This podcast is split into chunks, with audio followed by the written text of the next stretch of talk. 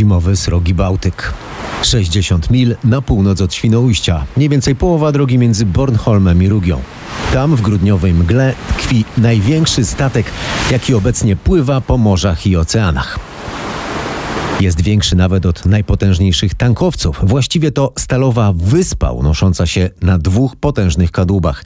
Razem z wielkim dźwigiem ma niemal pół kilometra długości, a szerokości ponad 120 metrów.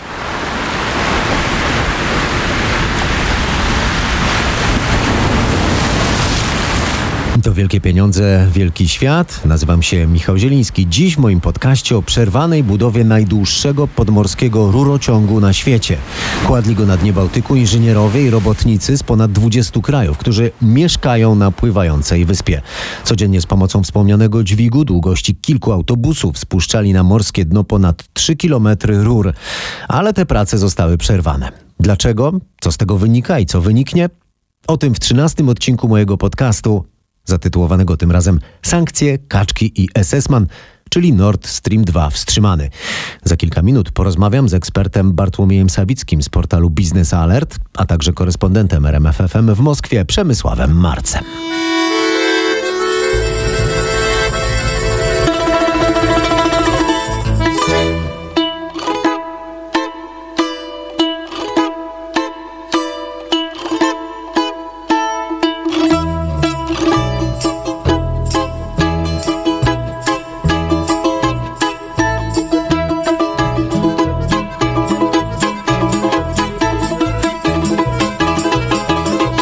Stalowa Wyspa to flagowa jednostka zarejestrowanej w Szwajcarii, działającej od dawna w Holandii firmy All Seas, głównego światowego gracza na lukratywnym rynku instalacji i demontażu platform wiertniczych oraz budowy podmorskich rurociągów. Gigant pracuje na morzach od czterech lat. Nazywa się Pioneering Spirit, ale to nazwa właściwie zastępcza, bo właściciel pierwotnie nazwał statek na cześć swojego ojca Pieter Schelte.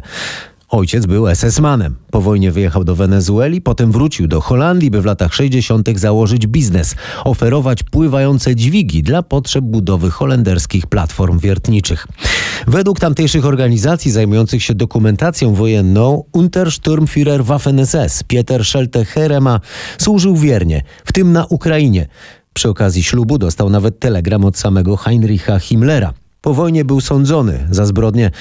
Nic dziwnego, że naciski w tym organizacji żydowskich sprawiły, że właściciel All Seas ostatecznie zmienił nazwę statku.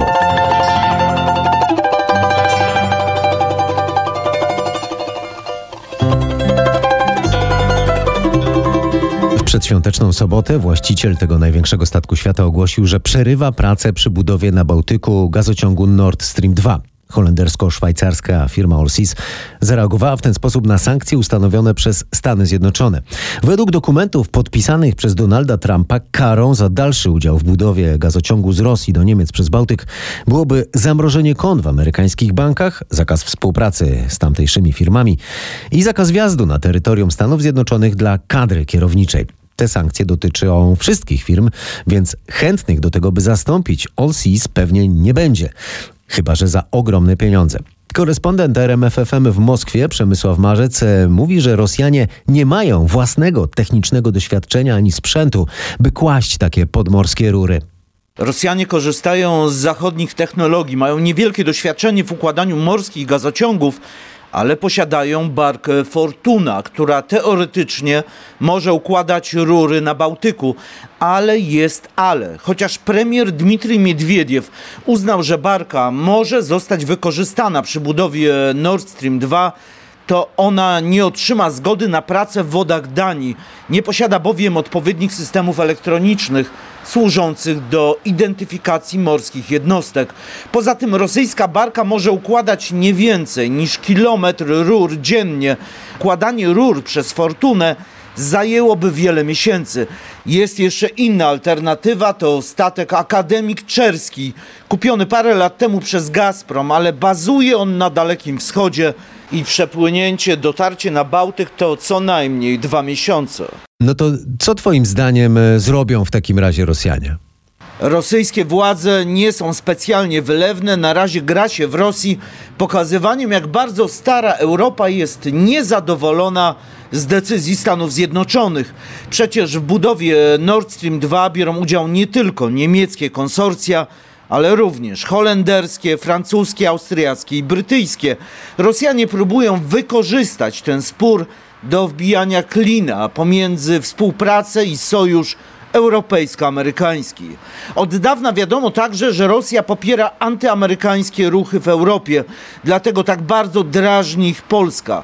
Można spodziewać się, że Gazprom spróbuje powołać jakąś spółkę odporną na sankcje Stanów Zjednoczonych, która wejdzie w posiadanie statku do układania rur na dnie Bałtyku.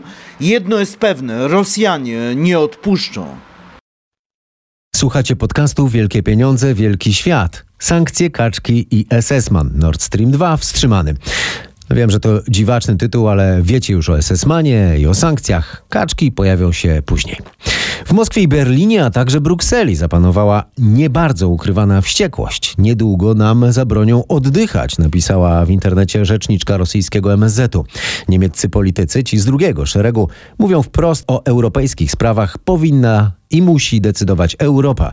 To samo, chociaż łagodnie, ogłosiły władze Unii Europejskiej, które bronią rosyjsko-niemieckiego gazociągu omijającego Ukrainę i Polskę. Bronią przed amerykańską obstrukcją.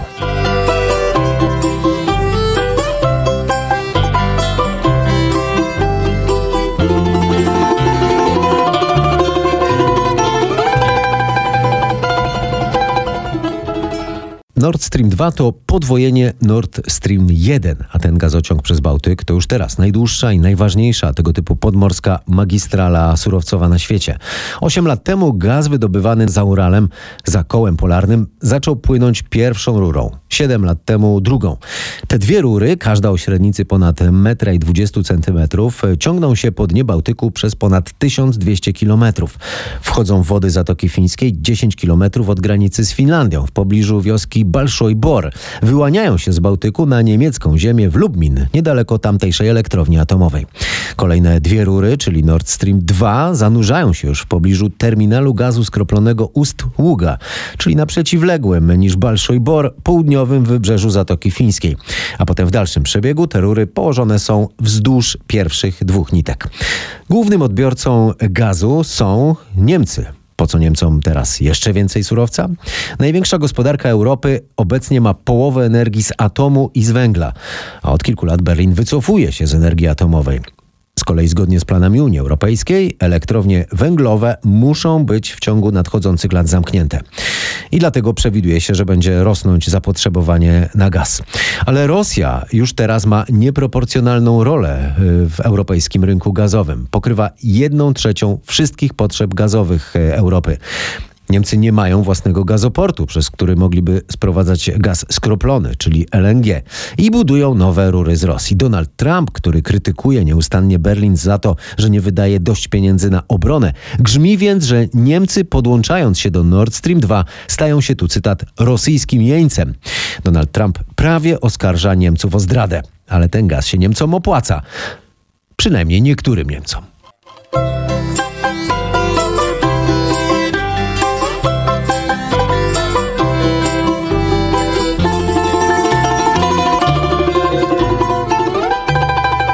Szwajcarii, w słynącym ze zwolnień podatkowych mieście Zug, siedzibę mają firmy Nord Stream i Nord Stream 2. Pierwsza to spółka kontrolowanego z Kremla Gazpromu z zachodnimi, głównie niemieckimi udziałowcami. Druga w pełni należy do Gazpromu. Firmy wciąż dogląda Gerhard Schröder. Pan Schröder ma teraz 75 lat. Jeszcze jako kanclerz Niemiec przekonywał do pomysłu, by kraj zrezygnował z energii atomowej. Pod koniec swojego urzędowania podpisał umowę na budowę Nord Streamu. Od 14 lat jest szefem Komitetu Akcjonariuszy Nord Stream. Od trzech lat jest dyrektorem spółki Nord Stream 2. Od dwóch lat jest dodatkowo przewodniczącym Rady Dyrektorów firmy Rosneft, która odpowiada za połowę eksportu rosyjskiej ropy. Schroeder cieszy się zaufaniem lorda rosyjskich pieniędzy z surowców, Igora Sieczina. Rosyjska prasa naprawdę nazywa go waderem. Gerhard Schroeder zarabia teraz setki tysięcy dolarów rocznie.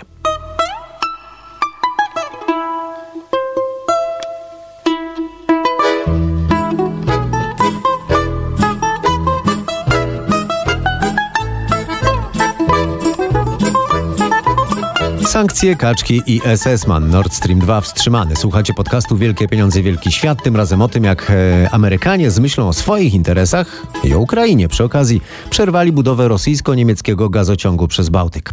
Ekspert portalu Business Alert Bartłomiej Sawicki przekonuje, wbrew temu co twierdzą Rosjanie, że budowa i serwisowanie takiego podmorskiego rurociągu e, jest nieopłacalne w porównaniu do utrzymywania dróg lądowych, e, wliczając w to opłaty za tranzyt. Więc tu nie chodzi tylko o zyski, ale o rosyjskie wpływy w Europie. Przede wszystkim o zneutralizowanie zachodnich wpływów na Ukrainie. Tak twierdzi mój rozmówca. Mamy Ukrainę, z którą Rosja jest. E, jakby to powiedzieć, w nieformalnym de facto stanie wojny, można tak powiedzieć, e, bo Rosjanie cały czas wspierają politycznie i wszystko na to wskazuje także militarnie e, wschodnią część Ukrainy, która nazwijmy to zbuntowała się i część oczywiście Krymu, która Unia Europejska uważa, że jest to nadal integralna część Ukrainy.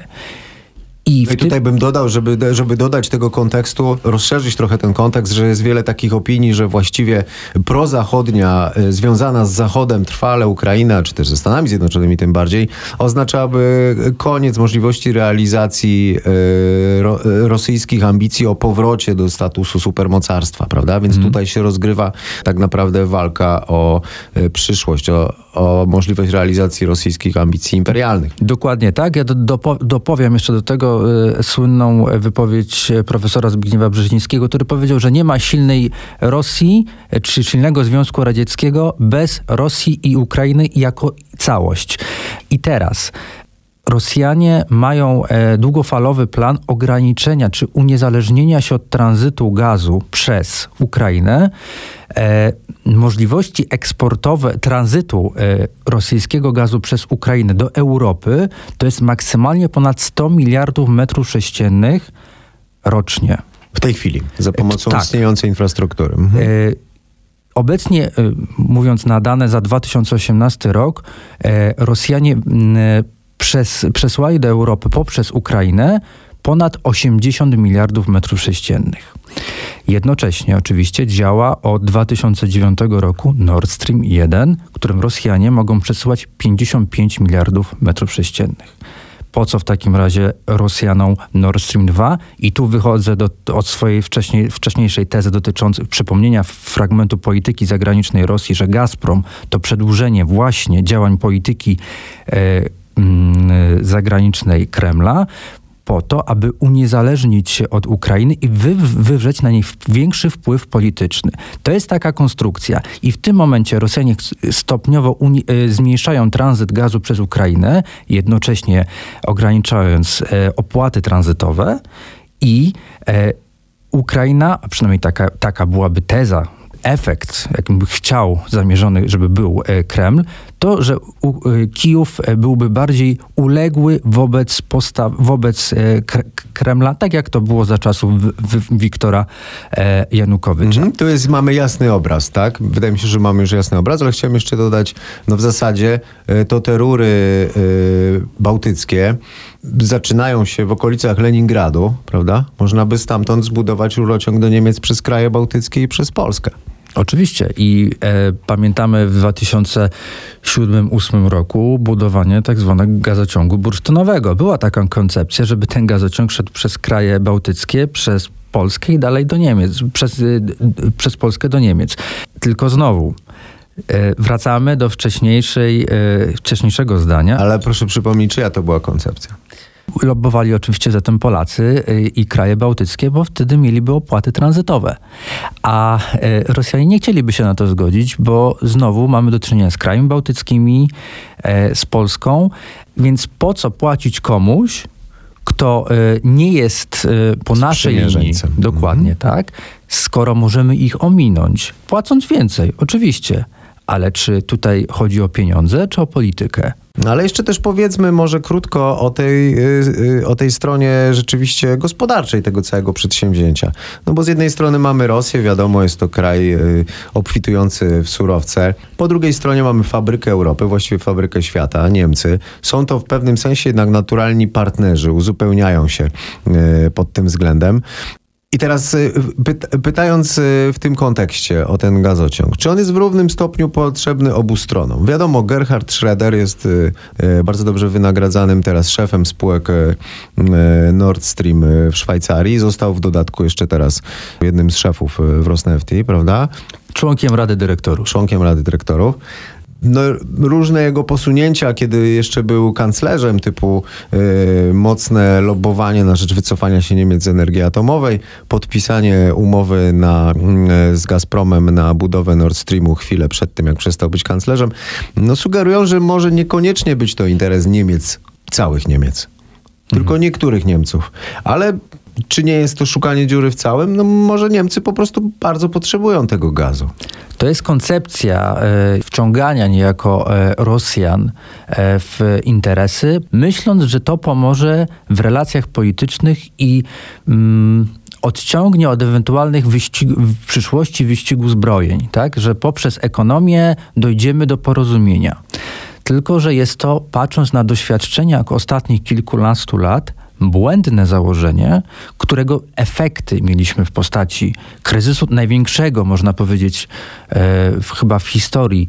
E, kryzysu w dostawach e, gazu do Europy, a więc rok 2009, kiedy praktycznie cała Europa Południowa marzła ze względu na e, kryzys w relacjach Ukrainy i, i Rosji. Mimo to Rosjanie nadal robią tego typu rzeczy, jak przerwy w dostawach gazu. Przykład z Polski. Od 2004 roku, kiedy Polska jest w Unii Europejskiej, jak e, informuje PGNiG, było siedem nieplanowanych, nie przerw w dostawach gazu, o których Gazprom w ogóle nie informował PGNiG. I takich sytuacji jest wiele. I pytanie, czy faktycznie Gazprom, Rosja jest, są wiarygodnym partnerem? Może tak, ale nie dla wszystkich w Europie. Ale jesteśmy w jednym, w jednym organizmie, jakim jest Unia Europejska i powinniśmy patrzeć z punktu widzenia interesu i bezpieczeństwa i solidarności wszystkich krajów, wszystkich członków Unii Europejskiej. No, ale czy to nie jest jednak tak, że y, kiedy takie Niemcy wiążą się na dłuższy czas y, z Rosją, jako odbiorca ich gazu, czy to nie jest jednak tak, że Rosja jednocześnie też jest wiązana jako dostawca, prawda? No jednak, jednak e, tamto państwo, e, ci ludzie na Kremlu e, wpisują sobie w swoje słupki, w swoje rachunki budżetowe dodatkowe dochody z tego gazu, no i jest to dla nich... Gdyby to była tylko i wyłącznie umowa, do przodu. gdyby to była tylko i wyłącznie umowa na zasadzie dostawy gazu, Oczywiście, można było w ten sposób dyskutować. Natomiast i Niemcy, i Austriacy, tutaj mowa o, koncernie OMV, wchodzą głębiej w te relacje. To już nie jest tylko umowa na dostawy gazu, długoletnie, krótkoletnie, obojętnie. To są już także słapy. A więc wymiana aktywów między firmami rosyjskimi i niemieckimi, austriackimi. Na przykład OMV zagwarantowało Rosjanom dostawy gazu na kolejne lata, ale w zamian Rosjanie, Rosjanie udostępnili OMV udziały na przykład w największych złożach e, gazu e, w Rosji. Ale są to udziały mniejszościowe. OMV czy inne firmy niemieckie nie mają tam wiele do powiedzenia, mają tam raptem kilka, kilkanaście procent udziałów. Czy to jest równe traktowanie partnerów? Nie. A jednocześnie Rosjanie mają na przykład dostęp do infrastruktury przesyłowej w Niemczech, do magazynów gazu, są tam udziałowcami. To są jednak państwa, no, zwłaszcza Niemcy, jest to państwo, które dba o swoje długookresowe interesy. No, ca, ca, ostatnie lata historii Unii Europejskiej jednak potwierdzają to, że Niemcy są dobrym gospodarzem tak, tego, tej państwowości, którą, którą mają faktycznie może być tak, że patrząc tylko i wyłącznie na bezpośrednie ceny e, gazu dla tej czy innej firmy, to Niemcom może się krótkoterminowo faktycznie opłacać. Tylko długoterminowo e, Rosjanie wchodzą w infrastrukturę przesyłową, a więc tą, którą e, jest źródłem bezpieczeństwa energetycznego już nie tylko i wyłącznie Niemiec, tylko całej Europy. A to mówię w kontekście e, niedawno przyjętego rozporządzenia SOS, czyli Security of Supply, które e, na mocy którego kraje sąsiednie są zobowiązane sobie pomóc na wypadek przerw e, w dostawach gazu. I taka Polska jest w jednym tak zwanym koszyku z Niemcami. Jak mamy się czuć pewnie, że Rosjanie nam zapewnią, że Niemcy nam zapewnią gaz w momencie, kiedy część infrastruktury, na przykład gazociąg Opal, zarządzany jest przez Rosjan.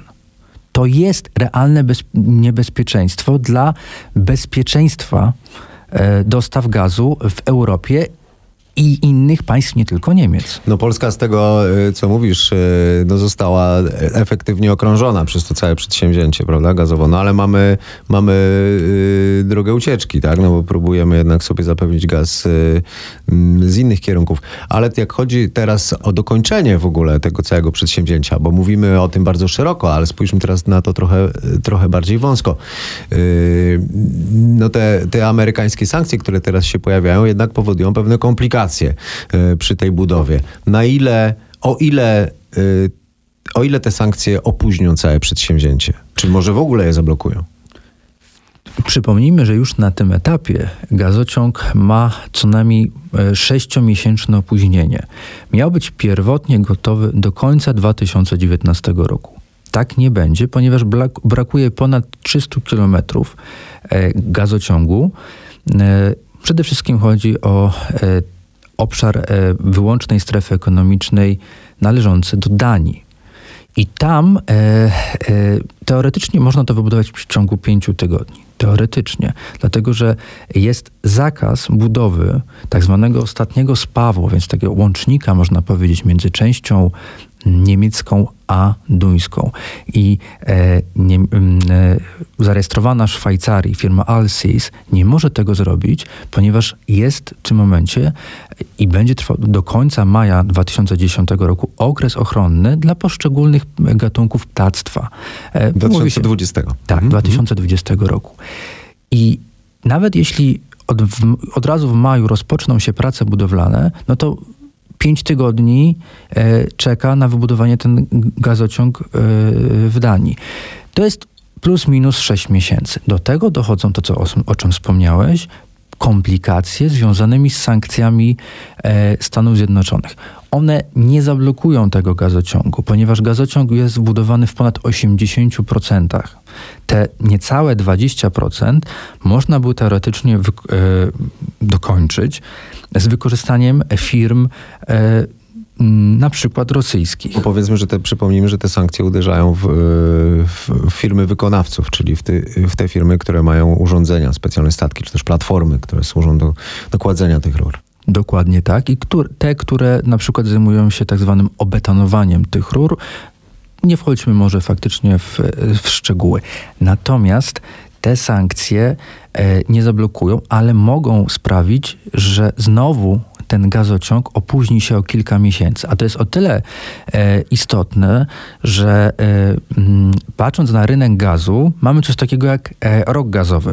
Rok gazowy nie rozpoczyna się tak jak każdy rok kalendarzowy od stycznia, tylko roz, rozpoczyna się od października danego roku, bo wówczas to zapotrzebowanie na gaz rośnie w związku z e, zbliżającą się zimą. E, I Wtedy się najbardziej opłaca uruchomić, tak? Dokładnie tak. Napełnić ten tak. gazociąg, żeby on tłoczył możliwie dużo surowca. Tak? Oczywiście, no bo wtedy jest większe zapotrzebowanie na odbiór tego gazu, na przykład w Europie. Jeśli udałoby się przeciągnąć znowu o kilka miesięcy, to znów wchodzimy w rozmowy tranzytowe, o czym mówiliśmy na początku naszej rozmowy, kwestie dotyczące przesyłu gazu rosyjskiego przez e, Ukrainę. Te dwie rzeczy, a więc budowa Nord Stream 2 i przesył gazu przez Ukrainę są ze sobą e, ściśle związane, bo wciąż wychodzimy z teorii, e, z założenia, że celem polityki zagranicznej e, Kremla jest ograniczenie wpływu Ukrainy poprzez wpływ na przesył gazu do Europy, rosyjskiego gazu i przerzucenie tego gazu, mówiąc kolokwialnie, na Nord Stream 1, Nord Stream 2, tego gazu, który idzie dotychczas przez Ukrainę. Jeśli znowu w przyszłym roku nie udałoby się dokończyć tej inwestycji, to ponownie Rosjanie są skazani na yy, Ukrainę. No, no, tak, no i muszą negocjować cenę, znowu im zapłacić. Na, na koniec chciałem zapytać jeszcze o jedną rzecz. Rosjanie zarzucają Amerykanom, że ich działania wymierzone w budowę Nord Streamu są tak naprawdę motywowane nie, nie przyjaźnią z Ukrainą i chęcią krzewienia, czy też obrony, może raczej krzewienia w tym wypadku demokracji na Ukrainie i, i uchronienia środko, sojuszników w środkowej Europie od, tego, od tej dominacji gazowej, ale że chodzi tutaj o pieniądze czyli o konkurencję dla am amerykańskiego gazu skroplonego, który w coraz większej ilości jest eksportowany czy to rzeczywiście tak jest, że rozbudowa Nord Streamu odbierze zyski amerykańskim firmom, które, które eksportują gaz? Myślę, że to nie taka skala porównania, dlatego że e, tylko i wyłącznie Nord Stream 1 to jest maksymalna moc przesyłowa w skali roku, to jest kolejne 55 miliardów metrów sześciennych. E, zgodnie z porozumieniem, jakie zawarto mm, między Donaldem Trumpem a jeszcze poprzednim przewodniczącym Komisji Europejskiej, Jeanem Claude'em Junckerem, mowa była o tym, że przed 2023 rokiem mm, eksport amerykańskiego LNG będzie wynosił około 8 miliardów metrów sześciennych. Za 2019 rok Zgodnie z szacunkami będzie to ponad 7 miliardów. Więc to kompletnie nie ta skala, dlatego że LNG nie jest czymś, co ma mm, zastąpić przynajmniej na obecnym etapie, dostawy gazociągów, e, dostawy gazu gazociągiem, a więc e, tak zwanym systemem sieciowym. No to wróćmy do systemu sieciowego, czyli do rur i do budowy Nord Stream 2. Całkiem niedawno Gazprom Gazowa armia Kremla zapowiadał, że porzuci tranzyt przez wrogą Ukrainę. Teraz jednak sankcje sprawiają, że Moskwa musi na jakiś czas odpuścić e, prezydentowi Władimirowi Putinowi Pozostało zatem z kamienną twarzą ogłosić. My sami jesteśmy tym zainteresowani. Chcemy utrzymać tę wygodną dla nas drogę. Nawiasem mówiąc, trasa przez Ukrainę jest dłuższa niż przez Bałtyk, dłuższa i droższa dla nas, ale jeśli chodzi o dostawy do środkowej i południowej Europy, to jest to trasa wypróbowana, sprawdzona. Możemy ją więc podtrzymać. I Rosja podpisała umowę z Ukrainą na 5 lat, przy czym od 2021 roku, kiedy Rosjanie spodziewają się już uruchomić Nord Stream 2, Y, ma to być już zmniejszona ilość gazu. W każdym razie y, nawet taki układ da podupadłej gospodarczo Ukrainie pieniądze za tranzyt, co podtrzyma mocno ukraiński budżet. Razem z tym ja chcę Jednocześnie chcę podziękować i podkreślić ważną rolę, jaką odegrały tu Stany Zjednoczone. Jesteśmy wdzięczni za zdecydowaną postawę i za pomoc w rozwoju naszej infrastruktury. Bez Stanów Zjednoczonych to byłoby wszystko nieporównanie trudniejsze. Jeszcze raz dziękujemy. Jeszcze raz spasibo Zjednoczonym Sztatom. Dziękował minister energetyki Ukrainy Oleksij Orzeł. Podziękować powinny też polskie władze. Przed sezonem gazowym jesienią 2022 roku ma ruszyć Baltic Pipe. Gazociąg, który ma sprowadzić do Polski przez Bałtyk norweski gaz i razem z gazoportem w Świnoujściu oraz nowym, planowanym, pływającym terminalem LNG w Gdańsku ma stanowić dla Polski alternatywę dla rosyjskiego gazu. W 2022 roku kończy się polska umowa z Gazpromem na dostawy do naszego kraju surowca. Jeśli powstanie do tego czasu zgodnie z planem Baltic Pipe i gdański terminal, nie trzeba będzie pod przymusem zawierać kolejnej umowy z Rosjanami. W ogóle nie trzeba będzie koniecznie sprowadzać z Rosji gazu. Tranzyt przez Ukrainę dodatkowo osłabi pozycję Gazpromu, o ile nie zdarzy się nic nieprzewidzianego. To wszystko życzę wesołych świąt i szczęśliwego nowego roku.